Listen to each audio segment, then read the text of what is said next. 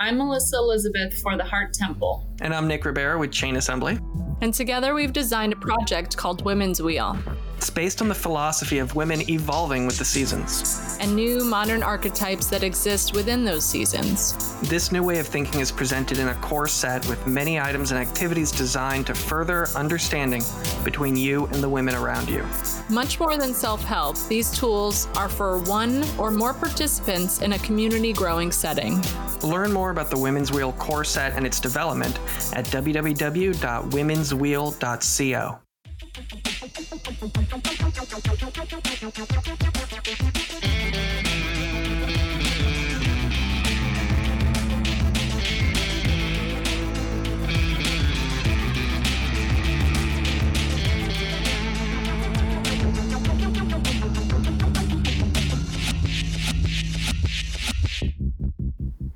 So I have a really special treat today on the podcast. We have Godriguez. Godriguez is an incredible, I guess, digital photographer, um, scene painter, world builder. if you've seen his work, you'll know how gorgeous it is and how hard it is to describe. Uh, so thank you for joining me, Godriguez. Well, thank you. Thank you for that uh, that gracious gracious interview or uh, introduction there. so uh, I know I have more recently been meeting you at the uh, TB SOPA meetings. That's the Tampa Bay Society of Photographic Arts. Um, which is uh, headed up by Jose Gomez, who is on a, a recent episode. Uh, but I've ran into two, I've ran into you at a few other events around town. I think probably the first one was the Project Dark Arts two. I want to say was the first time I ever ran into you. Or at least I don't know if I actually met you back then, but I saw you in like I, I want to say you were involved in that intro video. Uh, or like the video uh, of uh, yeah. Tell me about that. I, w- I was the devil. Well, yeah, yeah I, I, am the devil but uh, if you've ever seen any of my uh, imagery but um, yeah i was uh, asked to be in the intro for or the the teaser video for the show, and uh, we shot it over at um, the uh, Spookeasy of the old location up in uh, Ybor, and it was just a lot of fun getting to dress up and uh, be uh, be a part of that. So yeah, that was that was a lot of fun. so I assume you had some pieces in that show. I think I remember seeing some of your stuff up there, right? Yeah, I definitely had. Uh, trying to think of what pieces I I had in there. I think I had about four four or five pieces in that. Uh, was also part of the the first year of uh, Project Dark Arts that was uh, over at FMOPA, um, and uh, those were really great events. Um, hoping uh, Rogue has been hinting, uh, teasing that he might bring them back, and I really hope he does because they were they were a lot of fun and a lot of really great artists and performers, and it was just a really good night out. Um, both both times, both years they did it, and um, and uh, uh, Shadow um, putting that together, and that was just a lot of fun. So I, I hope they do it again in the future. Yeah, it, it, was pretty cool. I really loved the whole feel that it was like a like a French salon with just stacks and stacks of art on the wall. It really made it fun to like yes, pick out stuff like you're hunting for pieces. It was really cool. So let's talk a bit about your style. Uh, it starts with digital photography. Or sorry, I don't know if it's digital. It starts with photography, and then you manipulate the pieces from then on. So can you kind of tell me about how you got into that process on manipulating the pictures? Yeah, um, I mean, I I've been using Photoshop since '96. In fact, I bought my first computer back then specifically to learn Photoshop and Illustrator. Like that was why I bought a computer. I had never owned one before then, and just started teaching myself how to how to use it and how to how to, you know play around in Photoshop. And for the longest time, uh, you know, I would just use stock images. And um, when I was in uh, went to art school up in Atlanta, um, you know, I'd use stock images and stuff for my projects, and and then right around um, I always jokingly say I got into photography for the ladies because I bought my first camera when my daughters were born.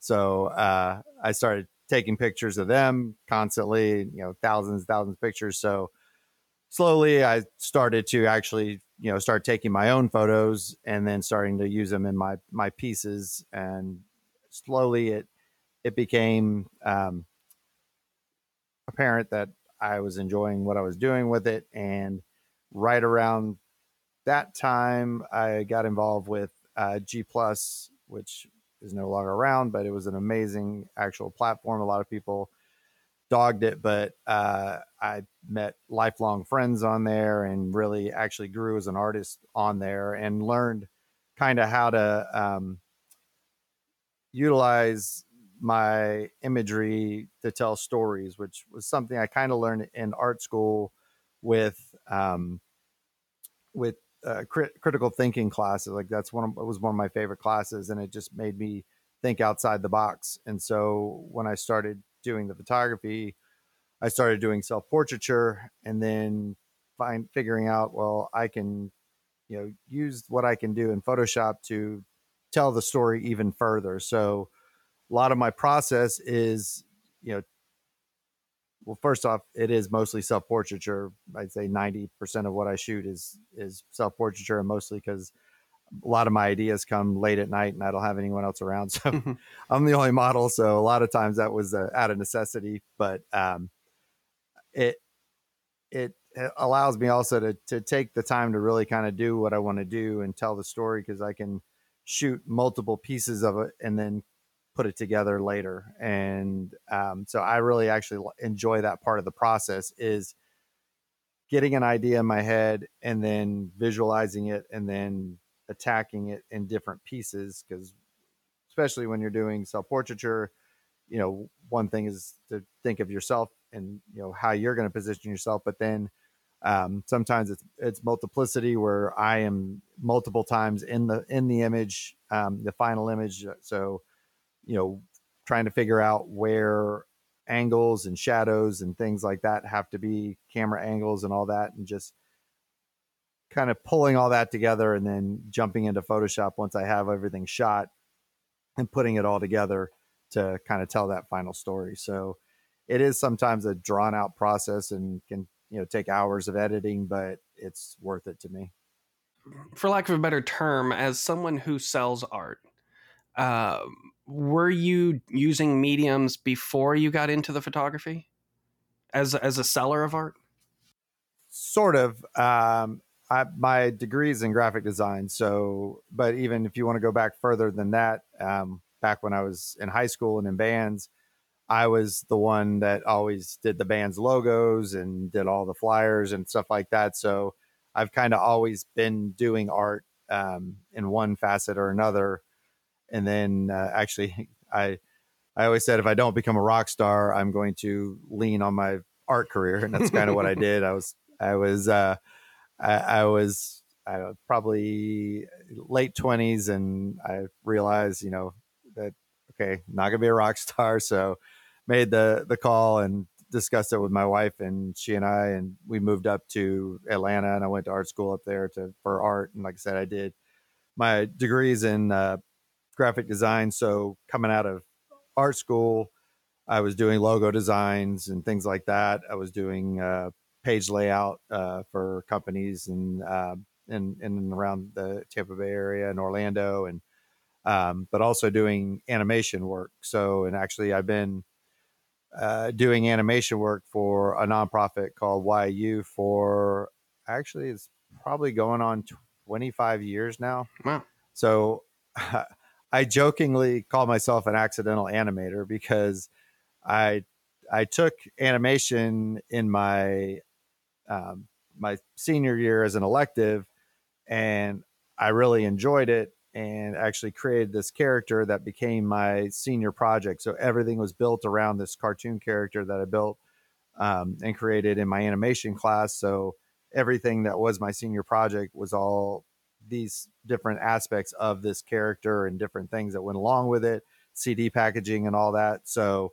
um, so that's those kind of things of what I was doing up till I'm I moved back to Florida and started becoming an animator. And I've been, like I said, that's that's sort of my nine to five is my animation um, that I I do, and it's it's math animation, which is funny because I suck at math. So, but I don't write the scripts, so I just ma- I just animate them.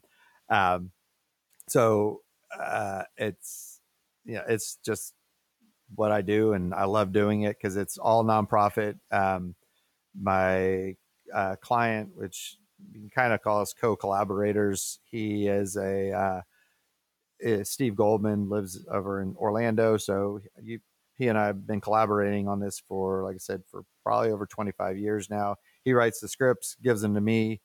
I then do the voice of the character and also and then animate to that. So um, so I've been been doing art in one facet or another for probably the last 30 years, um, either logo designs or page layout or um, I also while I was uh, actually doing the YU stuff, I was also working at the Orlando Science Center doing um, exhibit design and, and fabrication and you know designing layouts of how uh, exhibits would happen, signage for that, how you know pieces would look in the in the exhibit, stuff like that. So a lot of different artistic endeavors.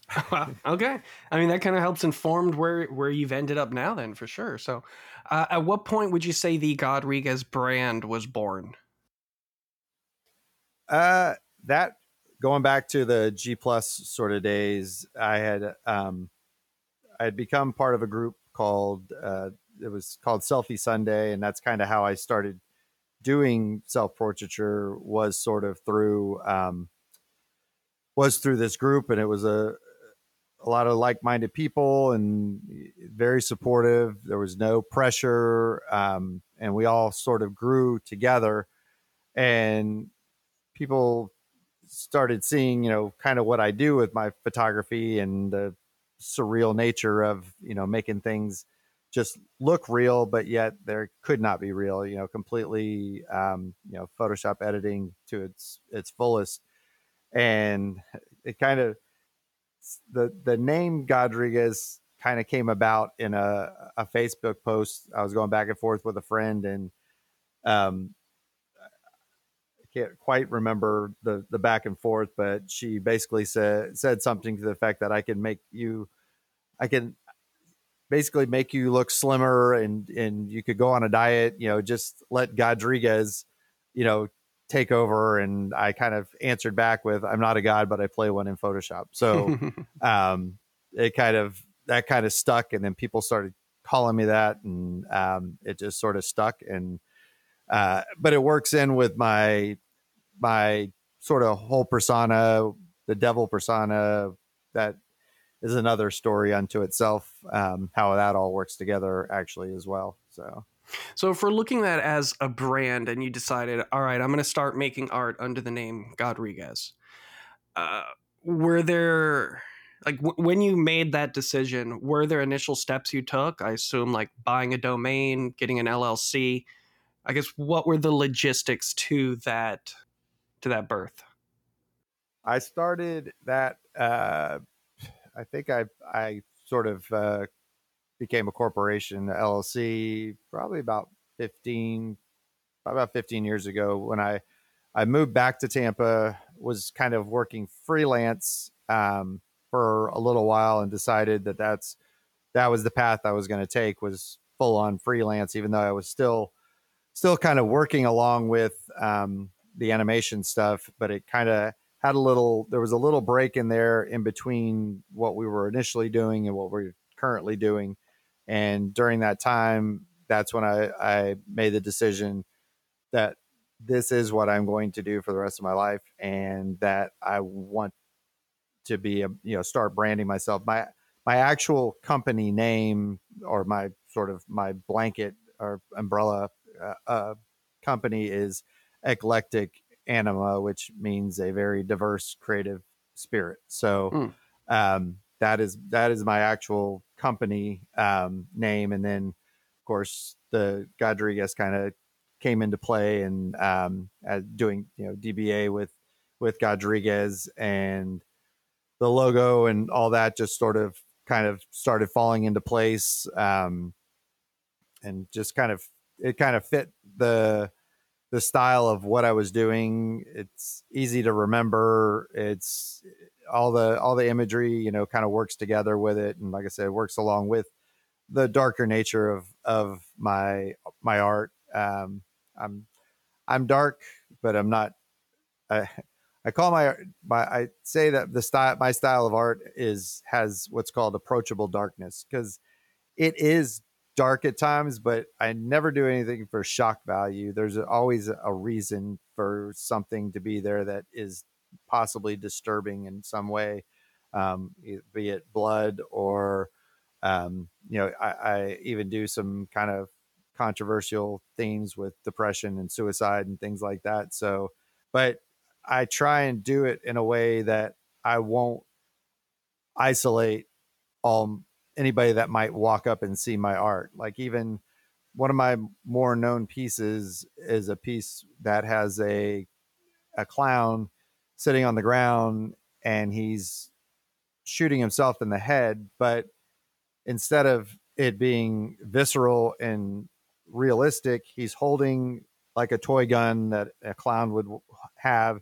instead of a bullet. There's the flag that comes out of a you know cartoon gun says bang coming out against his head, and instead of blood coming out of his head, it's a multitude of colors because he has like a rainbow wig on and a rainbow sort of you know kind of clown outfit on. So it it makes people kind of at first maybe start to step back, but then they kind of come back into it and look at it a second time and then they start seeing what I'm really trying to say in the piece and what it really is representing. So even people that say they're terrified of clowns have been able to relate to that piece. So that's saying something. well, let's talk a bit about what you present as an artist because similar to you, I, I also, I mean, I I work as a digital artist primarily, so I don't really have the idea of an original that I can sell when it comes to a piece. It's almost always going to be a print. Um, are you doing digital photography or darkroom? I guess it would be digital if it's going into Photoshop. There's no point in doing like film photography, right? Yeah, I'm I'm 100% digital in that regard. I never I mean I owned I had like a, you know, click, you know, cheapo film camera way way back in the day, but not that I could ever call myself a photographer. In fact, I don't really consider myself a photographer. It just happens to be one of the tools that I use. Sure. Like uh, just I, I I just consider myself an artist with a lot of a lot of interests and a lot of tools at I you know have at my disposal or, or try and have you know to use.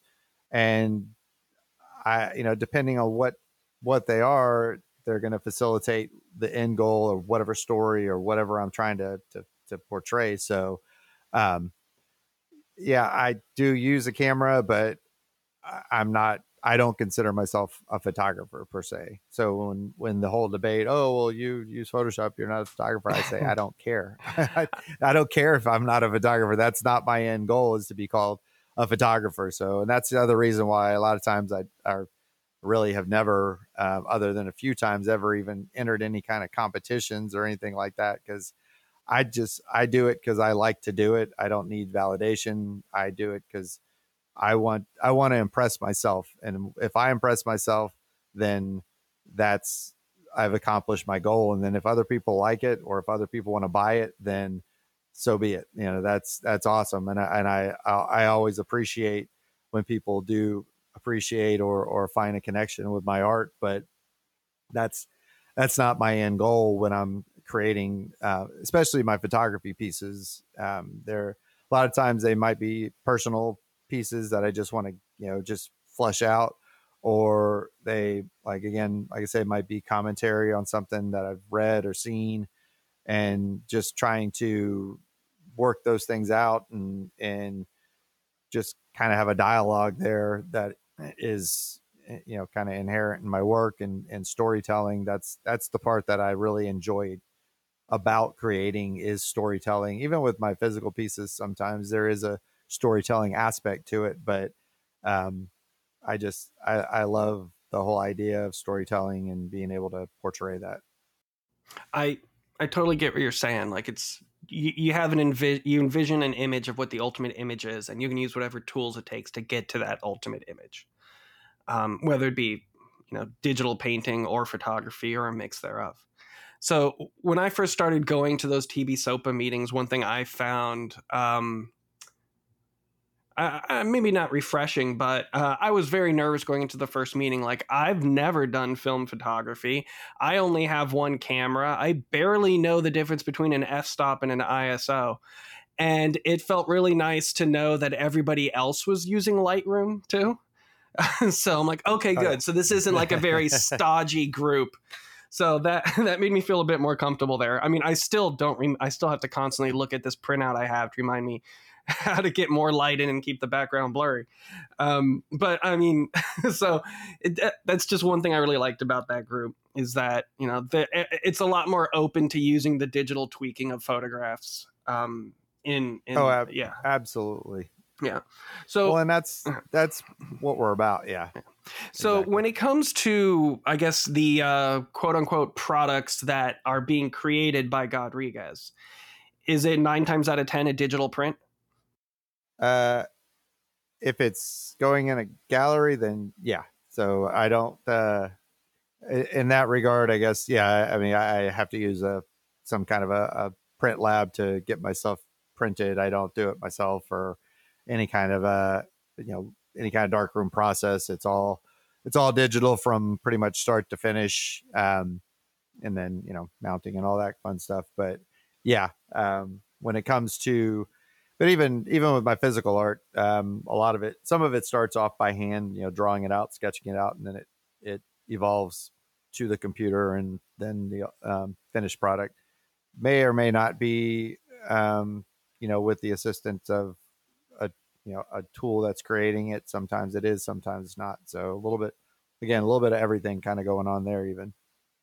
So so if you're generally selling prints are there other um, income sources for the business like uh, stock photo licensing or um, commissions or is it really just um, you know you create a piece and then sell prints of that piece um i i mean i i sold you know i have sold prints before. I, it's not something I push other than um, in actual gallery shows, like mm-hmm. the shows, the TB SOPA shows that we used to do. And I've, you know, done some other gallery shows now starting to show over in St. Pete at Five Deuces and um, actually have a show coming up uh, next month in, or in uh, Lakeland. And so most of the time, the end goal is for gallery shows. I'm not, uh, even though I I do have prints available, some on my website, although I've kind of even changed the that direction of that, and um, don't really have as much available right now, only because I'm still trying to find a uh, vendor that will work through my Squarespace that I like the quality of what they're producing before. Um, I had Smug Mug for years, and they use um, Bay Photo, which I love and always enjoyed and it worked right through their site. Whereas now with uh, I've, I've, switched over to Squarespace to a dedicated, um, you know, actual website with not so much just photography where I've got other things I can offer. Uh, I haven't quite found a vendor that I can kind of auto facilitate uh, prints with. So until then, I kind of if someone wants something, I'll make it available to them, uh, or maybe I'll do you know I'll order it directly you know from um, Bay Photo just because that's I really I've always enjoyed their quality and they've done done me good in the, in the past with different orders and gotten things for me when I needed to. So um, I am not endorsed by Bay Photo, but, but, they've done me good. They've got me done. Yeah. so I have um, I've been wanting to work with MPix, but I've also not wanting to work with them, MPIX, because they offer yeah. white label printing. So you upload the file, they print it, ship it out, and put your company name on the return address. So it looks like it came from you. Uh, and I have ordered prints from them, and they look great, but they refuse to print anything with nudity because they said they're a family owned Christian business. So I'm pretty sure they won't want to print your stuff. no. Well, Bay, Bay Photo will. Uh, before I bought my own printer, I was getting everything printed by Shutterfly, and I still shout them out. I really love their quality. But I, I do wish they had some type of dynamic integration with Shopify stores or Squarespace stores or even white labeling. Um, unfortunately, they don't. so Yeah. so let's say Um, you're making a piece to hang in a gallery. Uh, do you not consider that a print? When you think of a print, are you thinking more of like a whole stack of things that customers flip through? Like kind of what? No, I, No. I would. Yeah, I would, I would consider that a print. Um, I mean, usually it's it's a dedicated print. You know that I, depending on the show, if it fits the theme of the show, then if I don't already have it on hand and you know from before, then that's something you know I'll print specifically for that show. So yeah, I- they're- I would consider them prints because with digital mm-hmm. everything's a print. There is Right. no original. there is no original unless you buy the NFT. But which I was doing, I was doing NFTs for a little while there, um, about uh, about a year and a half, maybe two years ago, and I actually sold quite a few pieces and was doing actually pretty well with it. And it just got to be a lot to keep up with because you really got to hu- kind of hustle and be there every day trying to get your art in front of people. And most of it worked through Twitter, believe it or not. Um, uh, some people are familiar with how um, NFTs work or not, but a lot of the buyers and stuff were based or looking and, and tr- finding people via Twitter, X now, whatever it's called. Um, and so you really had to like kind of be on there all day long when, when a buyer would kind of put out a, a request for, you know, you know, anybody got something and it, it just got to be a little too much. And I know people, you know, dog it and whatnot, but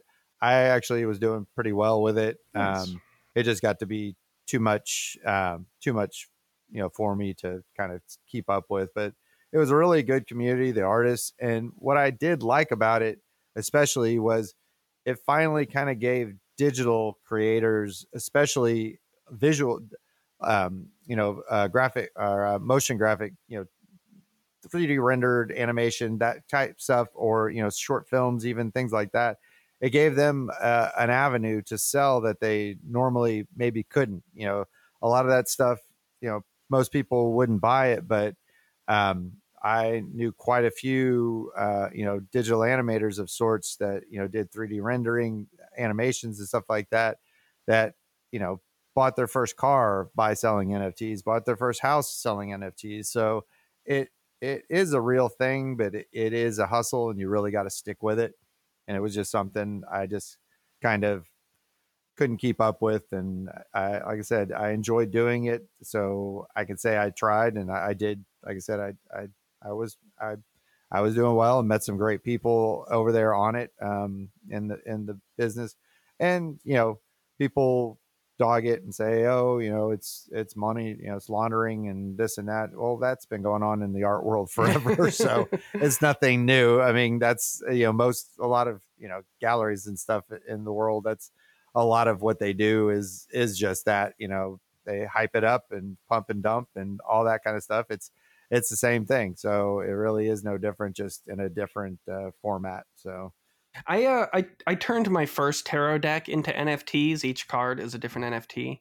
I had them listed on OpenSea, Okay. and I just realized I never installed MetaMask on my new computer. So it's probably been four months since I logged in to see if anyone had bid on them. uh, but probably not at now point since the wave's pretty much over. uh, it's funny. yeah. so when it comes to doing prints of uh, your more your your very elaborate um, well, what would you call them? If not digital photos, would you just call them illustrations? Uh, I mean, it's kind of kind of hard to really say what they are because they are. I mean, they are part and parcel photography. They all they all begin as photography. So one way or the other, they are a photograph.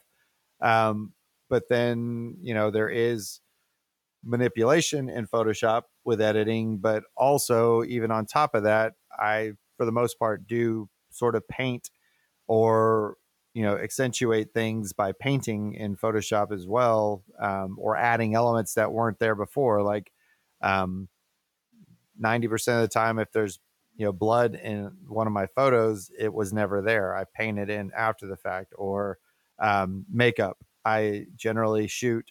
If I'm going to do makeup, a lot of times I'll just shoot with white face makeup and then paint it in afterwards. Uh, I'm just I, I it is a, a sort of a, a, conglomeration of a lot of different elements. Like it's almost mixed media if you want to think about Okay. it. Yeah, that's a good Digital mixed media, I guess, would be a good good way to say it. Yeah. All right, so let's say you have a digital mixed media piece that's going to a gallery. Are you planning on making that a one of one? Uh, do you not limit it? Do you not even worry about that? Do you have a plan for that? Eh, yes and no. um, I I started for a little while um, doing limited runs, and uh, I kind of I kind of didn't like it. Thank you. Um, and I've kind of back I backed away from it. yeah. um because originally i didn't you know it was i just put them out there and then i started having people you know request can they be this be a numbered series? You know when they went to buy it.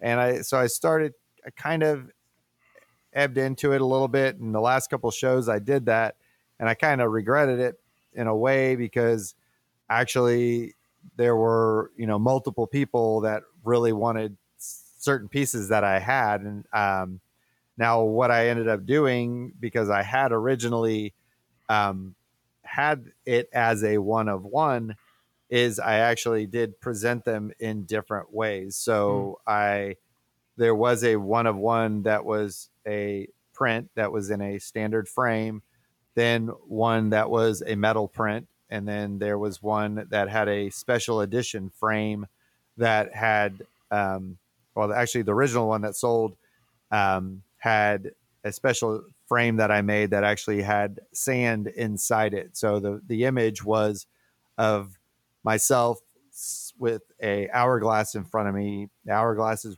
is dripping down and you know almost running out, but at the same time my face is being half blown away like my face is dust flying away and you can see the, my skull underneath it. So it's kind of a a sort of commentary on you know the time and how, things you know eventually all turned to dust. And so the first frame that i did because it was a surrealist show is i actually thinking of something you know what would what would Dali do? And so because i love Dali. So i made a frame that was I, I embedded the the actual print within acrylic. So it was layered it within acrylic but then inside the frame it was a shadow box frame. There was actual sand in the frame that you could turn the frame sideways and it would flow back and forth in the Mm. frame in front of the piece. That's so it was as if the sand came out of the picture and fell into the frame. So, um, but then people, more people wanted it. And so I made some other additions that weren't that edition. That one was actually very spe- specific and special. But um, so I'm, if I do do limited runs, it would be like that, like very, they, like each one would stand on its own, even though it's multiples of the same print. They are each one an, a limited edition, how they're presented. So if I do go back to doing limited runs, that's how I would approach it. So I guess generally most of the time then you would just call them open editions. Yeah, they were Okay. open editions, and Yeah. you know, I, I could that way, you know, it, it could be in one show and then maybe be another, and that's where I, I finally, I changed my kind of stance on it because I had some, I had multiple shows actually coming up that overlapped, and I had entered the same piece in the multiple shows because Mhm. it fit the genre of the multiple shows and it got accepted to all the multiple shows. so that's where that's where it got tricky. Is Mhm. I, it's like I had already committed to this piece being in these shows, and I had, but I had put it as a limited edition in each show. So that's where I had to get creative and be like, okay, this is a limited edition because there's not going to be another one on metal. There's not going to be another one with this frame. There's not going to be another one this way. So that's how I, you know, actually kind of f- facilitated being able them still to be limited editions, but Sure. not be unethical about it. I was at this presentation a few months ago um, about how to be a gallerist and an art collector, uh, I guess. and someone had asked about whether or not you should do limited edition prints and all of the people in the presentation said absolutely be limited edition i did not like that because now i only have the limited information of my own scope of people i interact with when i'm doing events but someone who is going to buy a piece only because it's limited edition doesn't mean they really like the piece. It means they like that it might become valuable at some point. And that's not Yeah. the audience that gravitates towards my work.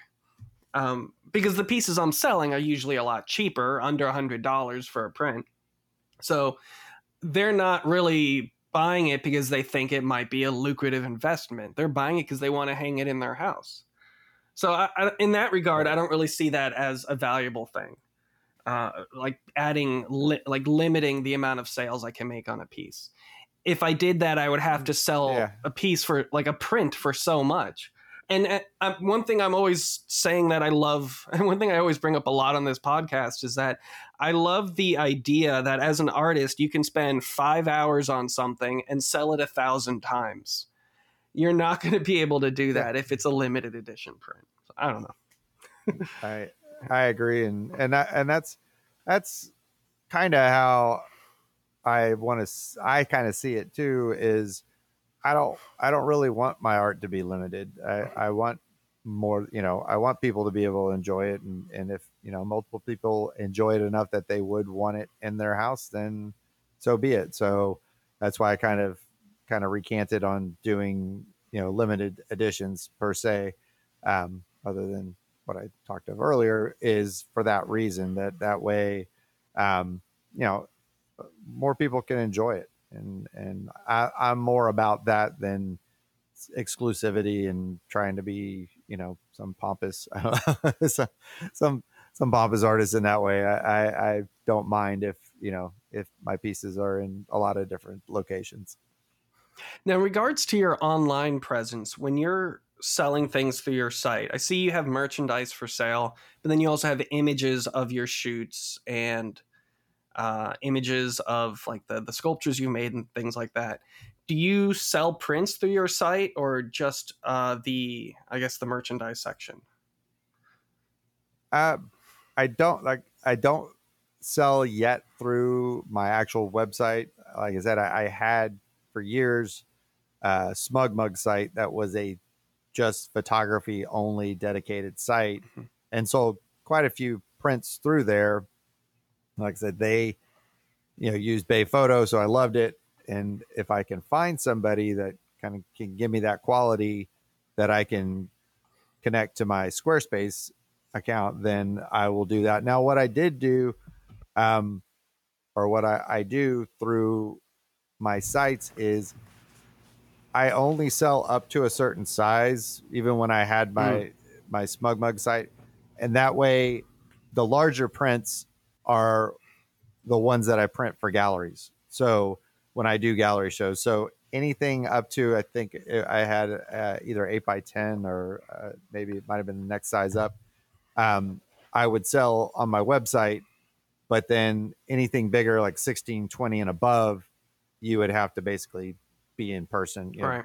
see it in a gallery. So it did in a way that kind of kept it limited if you want to think about it, it but it wasn't it wasn't unattainable. So you could still get that print.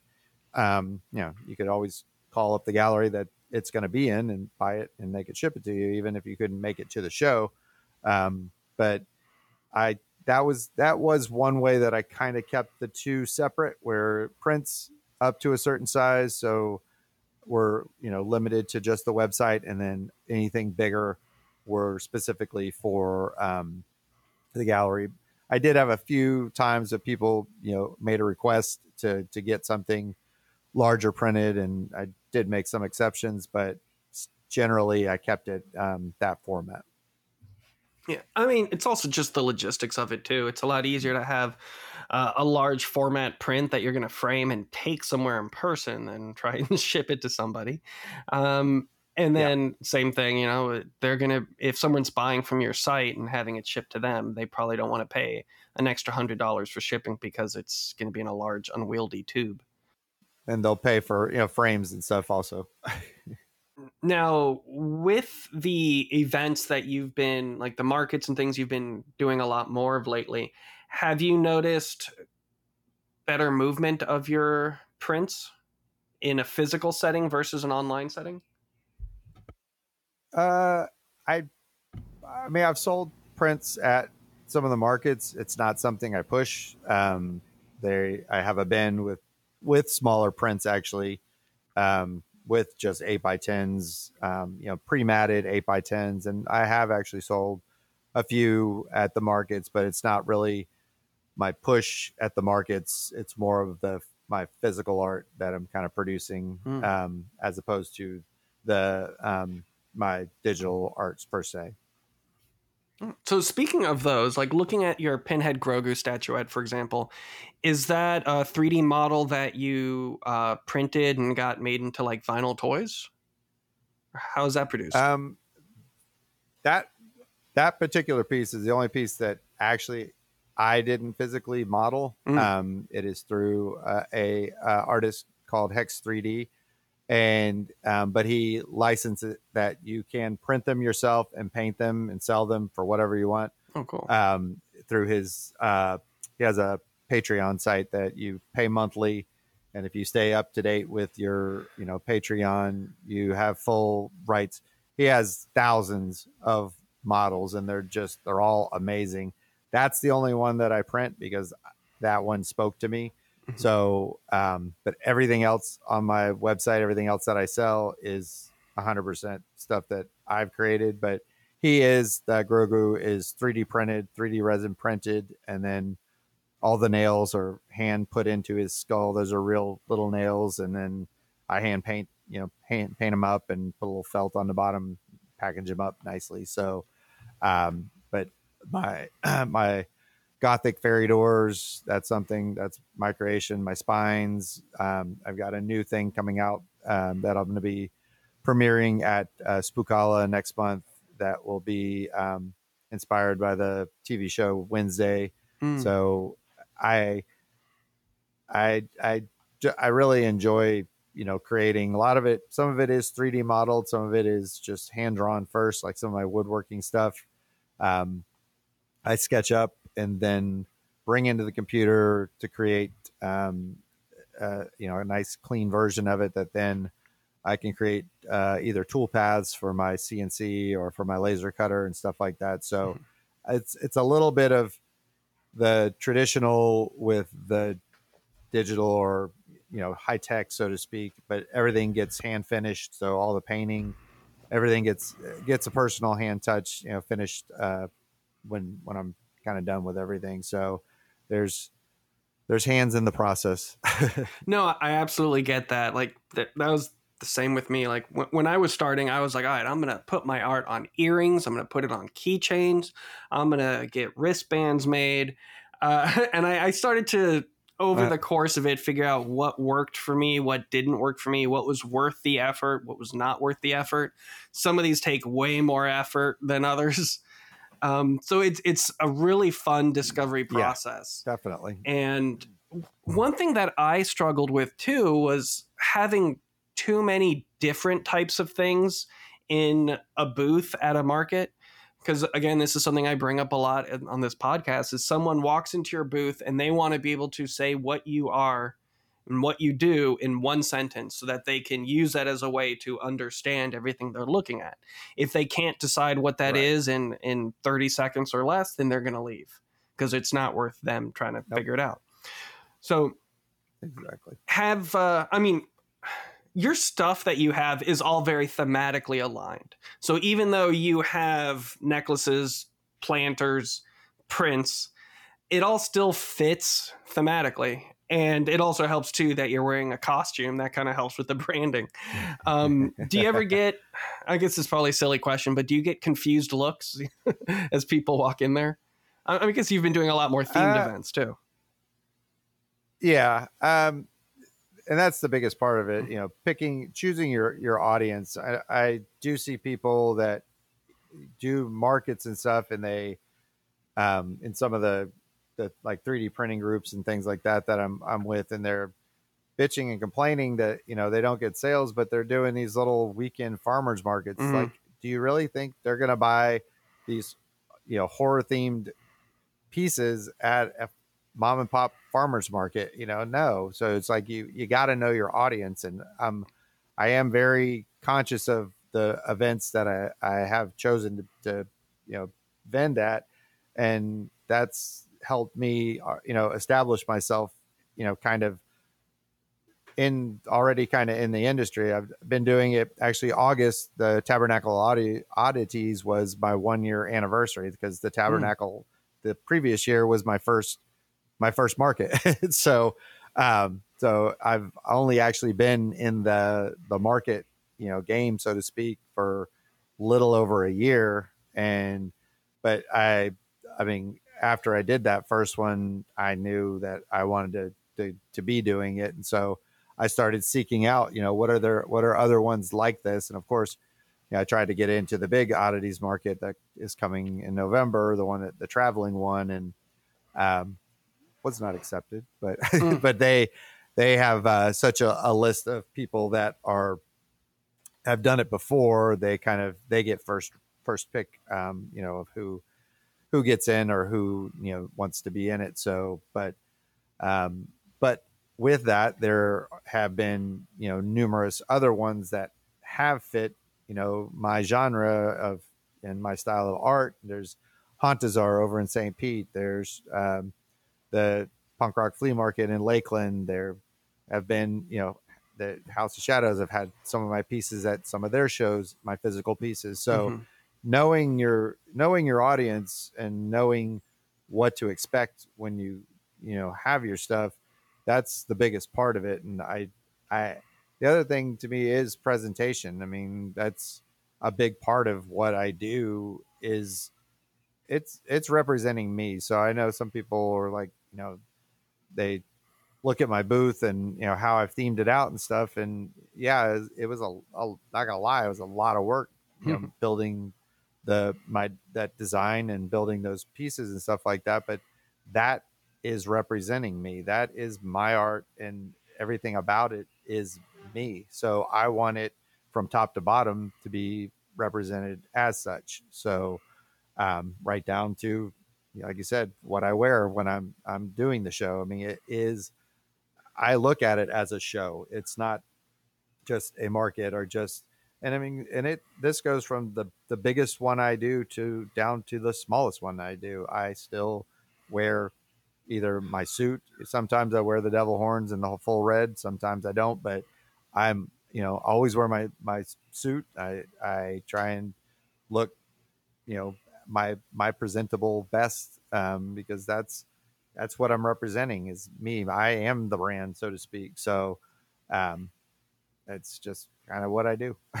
It's it's a really interesting point you make that you are the brand. I mean, it's definitely the fact that you're in most of the the manipulated photos, the um, mixed digital mixed medias that you're in, that represents you, and then you also selling yourself as the entity that's selling the art. It it really adds to all that consistency that gives you the freedom to make 3D printed things and sell it alongside those those more expensive photos or uh, manipulated photos. yeah and and even with um you know with the pieces and stuff like that you know i i also kind of have a, you know a range of prices. You know i'm not all or nothing also with my booth. So i like to even though again everything is like you said kind of thematically the same i have something. If you just want to spend five bucks you can get a pair of zombie hands or if you want to spend $250 you can buy a ouija mirror. I mean mm-hmm. so there is a pretty broad range of pricing that through the booth as well. So i don't want to exclude anybody and i don't want to be that you know i don't want to be elusive in that way that i, I want to i want to be able to have something kind of for everybody if they do happen to step in to my booth. So thinking about that one year anniversary from the first Tabernacle of Oddities to the second one, how much growth in sales would you say you experienced, like percentage wise?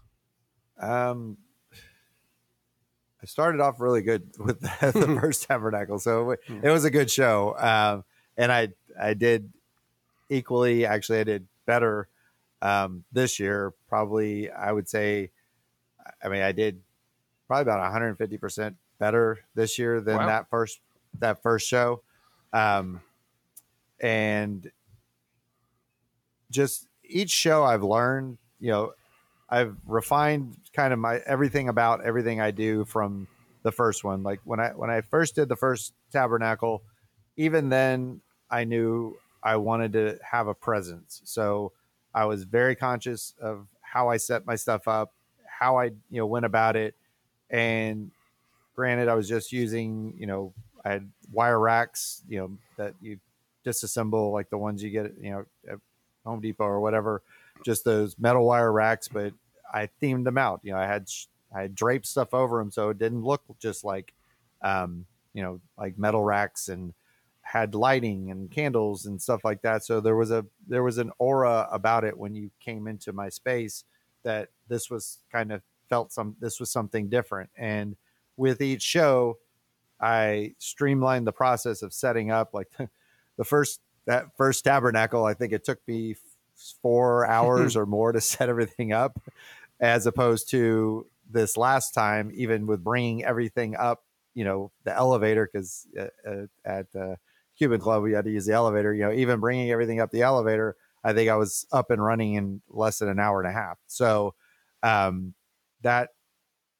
th- those kind of things I, I've improved on, which which helps in a lot of ways. One, it helps your to me the um, your morale because you know you know that you're going to get things set up easier. I now have a system, um, and both my my wife helps me out as well in all the shows, and we have a system now. So it's like okay, I'm gonna start setting up the racks. I need you to start pulling out this and getting this staged that that then I can put it on the racks in the way that I'm going to set it up, and I know how things are going to be set up. So a lot of that helps in in like I said, in one, you're not exhausted by the time you're done setting up, and two, it it is improved each time where now I know how to set things up that I get maximum visibility and I can display a lot of stuff in a in a still fairly small space and at every level no matter who's walking up. Like I actually have I I had consideration in my booth for uh, for people in wheelchairs. That's why I have a lower two all I have lower levels with the same goods on them so that it is at their at a lower level that they can see and they're at eye level with. So a lot of that stuff was very conscious in how I designed it and it helps to me at least I feel in the visitors experience or you know how they come in to see it. And it's been a slow growth up till this first year. And i'm even you know refining it now with spookala that's a three day event. So i'm also streamlining my processes of how i create because it takes a long time to create a lot of this these physical pieces because you know you can only print so fast on a 3d printer or cut on a laser or on my you know cnc so i've gotten better also with how i project manage and make sure that everything that I'm doing is not time wasted when I'm creating as well, so that I'm not losing money by while I'm making things as well. I'm not, you know, spinning my wheels. I could be doing this part of one of the pieces while I'm waiting for this part to be finished. So even streamlining the production has helped me in, you know, have more profit, if you can say, in just time that I've saved myself um, throughout the this year. So, um, yeah, I track all those same things you've done. I've probably been doing markets for three years now, maybe.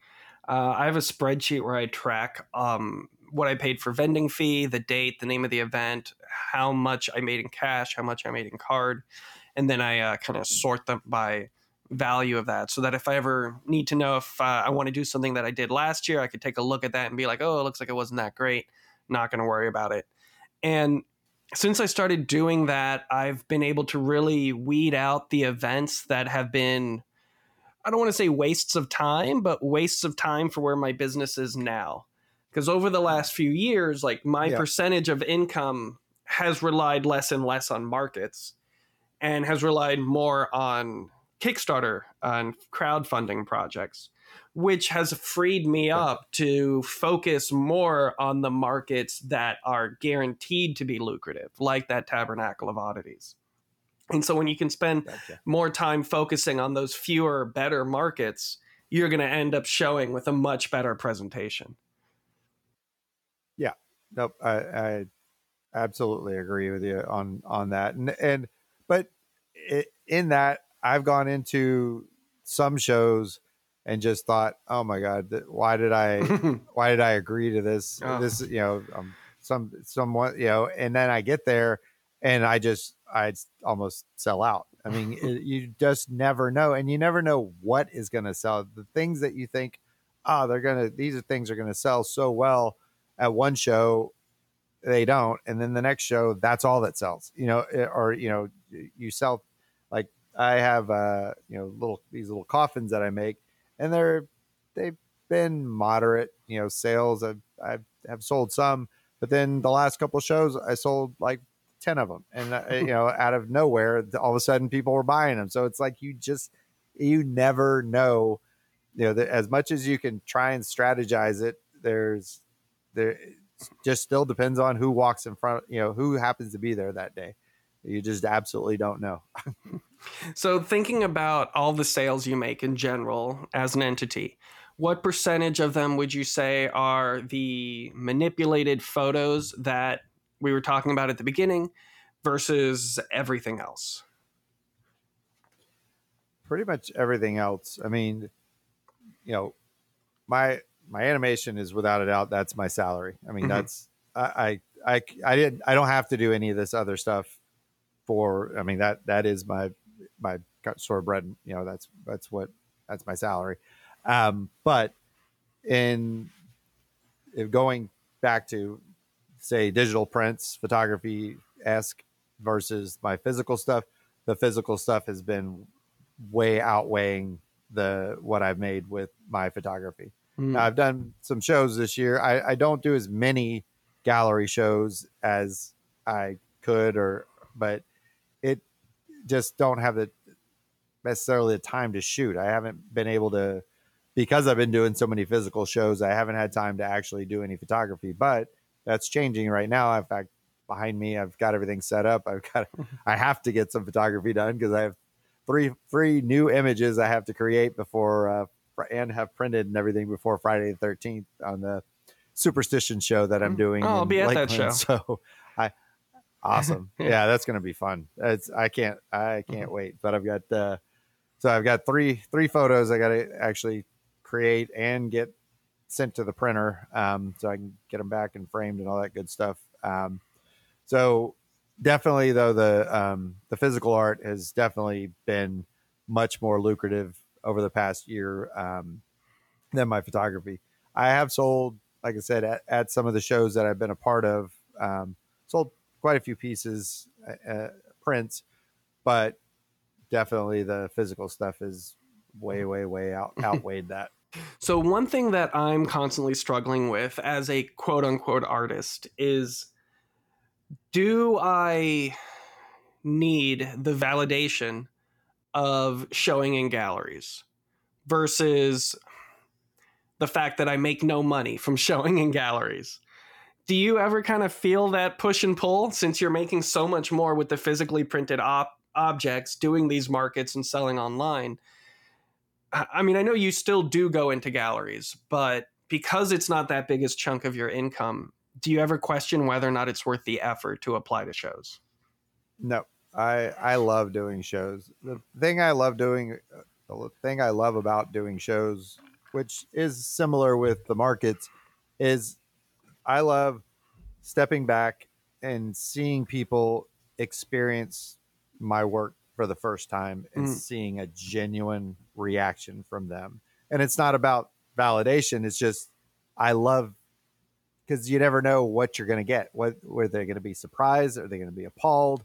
Are they just going to walk past it? So, actually, that's what I love about shows is that physical sort of being uh, there in its presence. You know, on opening night, if, you know, especially, and just seeing that, and it, it's it's and then you know if they dwell, then I'll step up and say, you know, do you have any questions? You know, this is my piece, and introduce myself, and then see where the dialogue goes from there. And you know, sometimes maybe, oh no, I just thought it was kind of nice, or it could lead to. I mean, there's been I've sat there and talked, you know, half hour, 45 minutes to somebody about a piece, you know, just their thoughts on it. So you never know what you're going to get.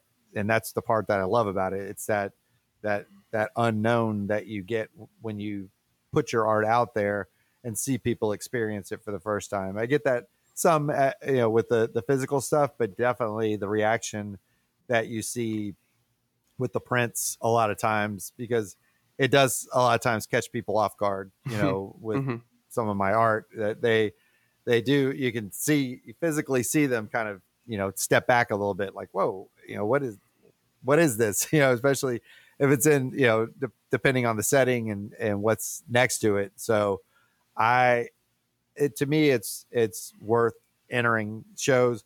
And again, it shows that I feel my art will work with mm. you know the themes of the of the the show. I don't just enter every single you know submission call for you know submission that, that's out there.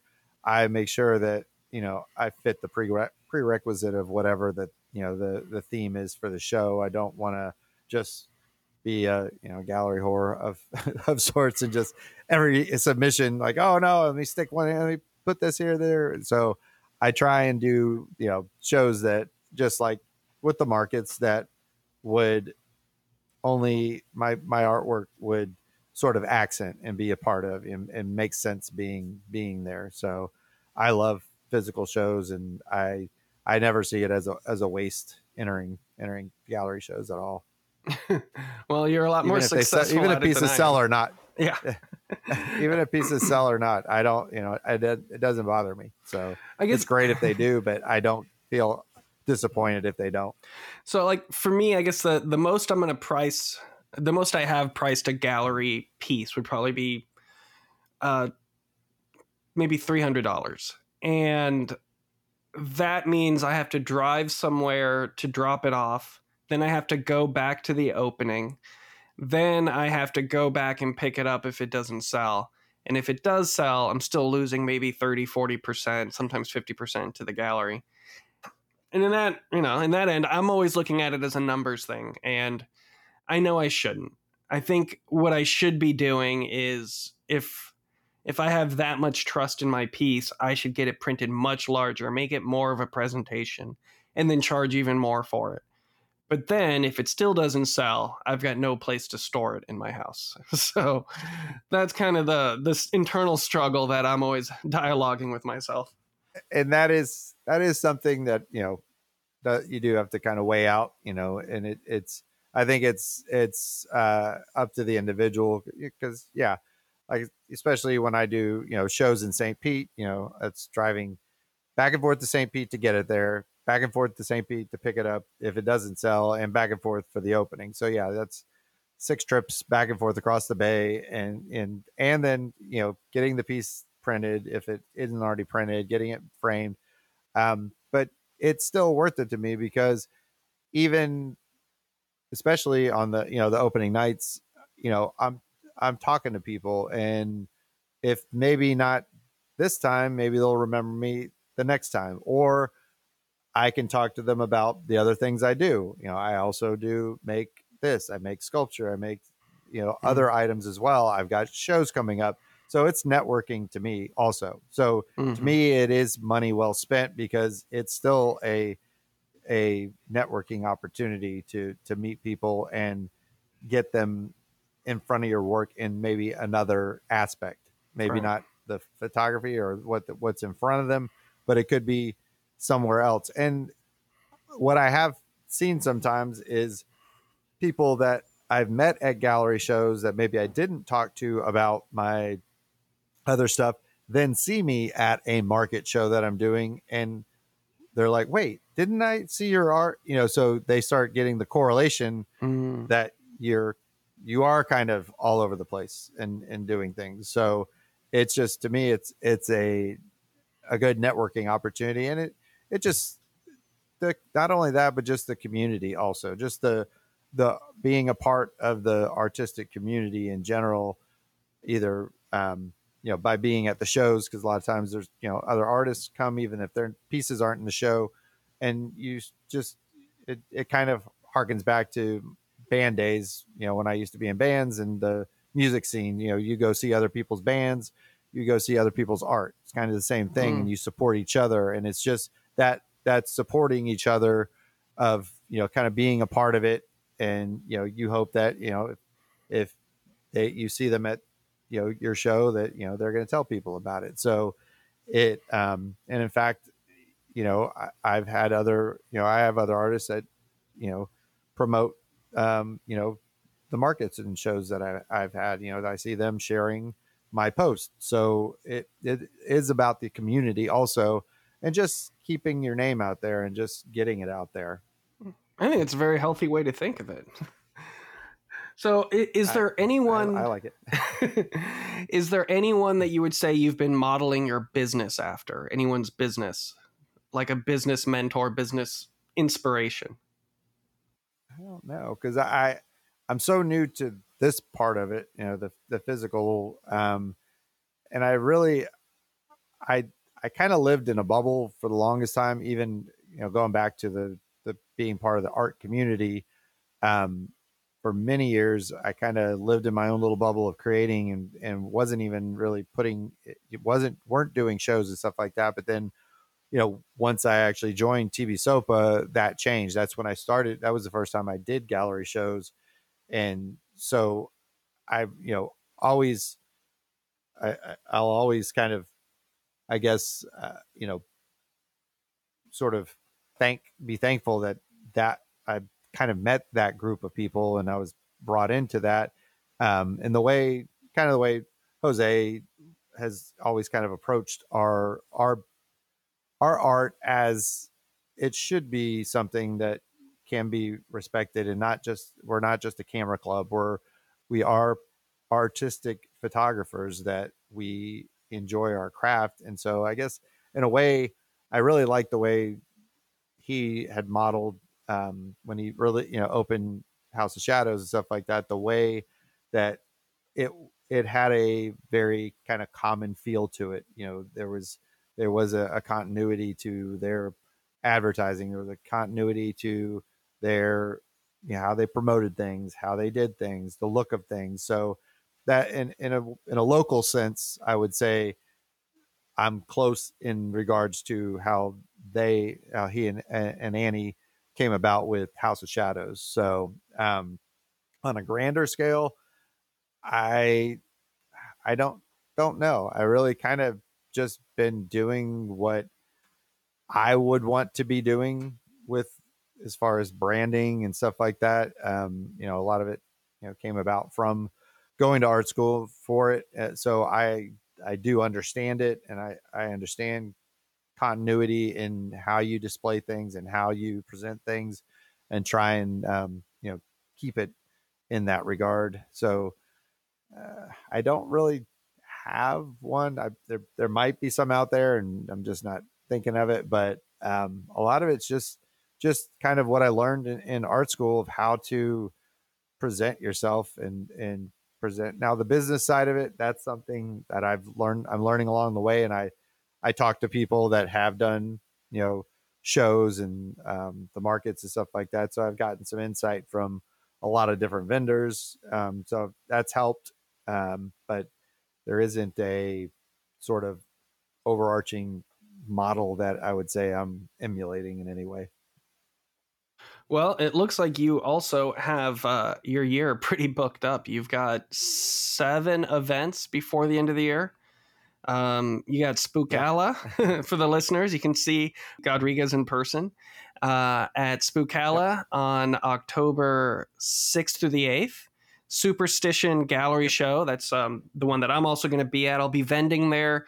Um, I sent them a couple of my tarot cards. Uh, they haven't responded yet on if they want any of them printed to be at the show, but either way, I'll be there vending. Uh, and friend of mine is Okay. going to be doing some Cool. uh, tarot Very cool. readings. So that's fun. Yeah. So that is the Superstition Show uh, in Lakeland on October Friday the 13th. Uh, Hauntazar you're doing on October 14th. I've done that event twice. It's it's really fun. Uh, and then you've Yeah, got I love Hauntazar. yeah, you've got Art Crawl Lakeland in November. I'll also be at that one. I love Art Crawl. Chad puts on a great event. Sorry, no, Uh, yeah, Chad is awesome. Sorry, I was thinking of the uh, punk rock flea market, but I am also doing Art Crawl, which is put on by Chad's wife, But- Ellen, who was Oh, on episode yeah. three of the The podcast. Chastains. yeah, the Chastains are awesome. yeah, They both are awesome. they So, are. Yeah, that I'm looking forward to that. That'll be my first one. So yeah, I'm looking forward to Cool. that. That, that uh, art, art crawl. It's like as far as art specific events go, that's the best one you could do. Uh, and then we've got Atomic Bazaar you're going to be doing in Sarasota in November. I did that one last year. And then Yeah, you're in the That was my Dali. Di- oh, yeah. There you go. Did that do well for you? Yeah, actually, um, that was a that was another one. You know, I had no expectations, did not know going into it. Um, uh, and first day did okay, and then actually, what I actually originally hadn't signed up to do the, the second day. And oh, yeah, that's right. We talked by the about end of the this, day, Yeah. yeah. yeah, by the end of the day, I was like, you know what, and, and I was like, I, I think I want to come. I'm just going to come back tomorrow. I'll just leave everything set up, and she was like, go for it. So, and then I just I did amazing the second Mm. day. So Yeah, I should have done the same wor- thing. worthwhile uh, decision. And yeah. then you're in the it was a completely different crowd Yeah. the second day. and then you're in the Dali Dozen on December 6th. Yes, I'm very looking forward to that. Yeah, I, I know a few people um, in my uh, artist organization who've been in that event. They said it's a lot of fun. So that's cool. And then uh, you're rounding out the year with Holizar, December 16th. Yep. I did that one a couple of years ago too. It's just like Hauntazar. it's it's a lot of fun. And then, Yeah. if our listeners want to follow you and see your work, um, you are uh, your website is www.godriguez.com.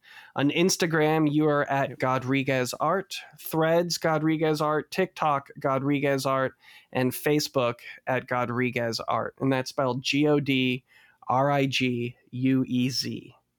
Is there anything I missed? Yep. And nope. Yeah, you can pretty much find me everywhere as Godriguez art. I try and make it simple.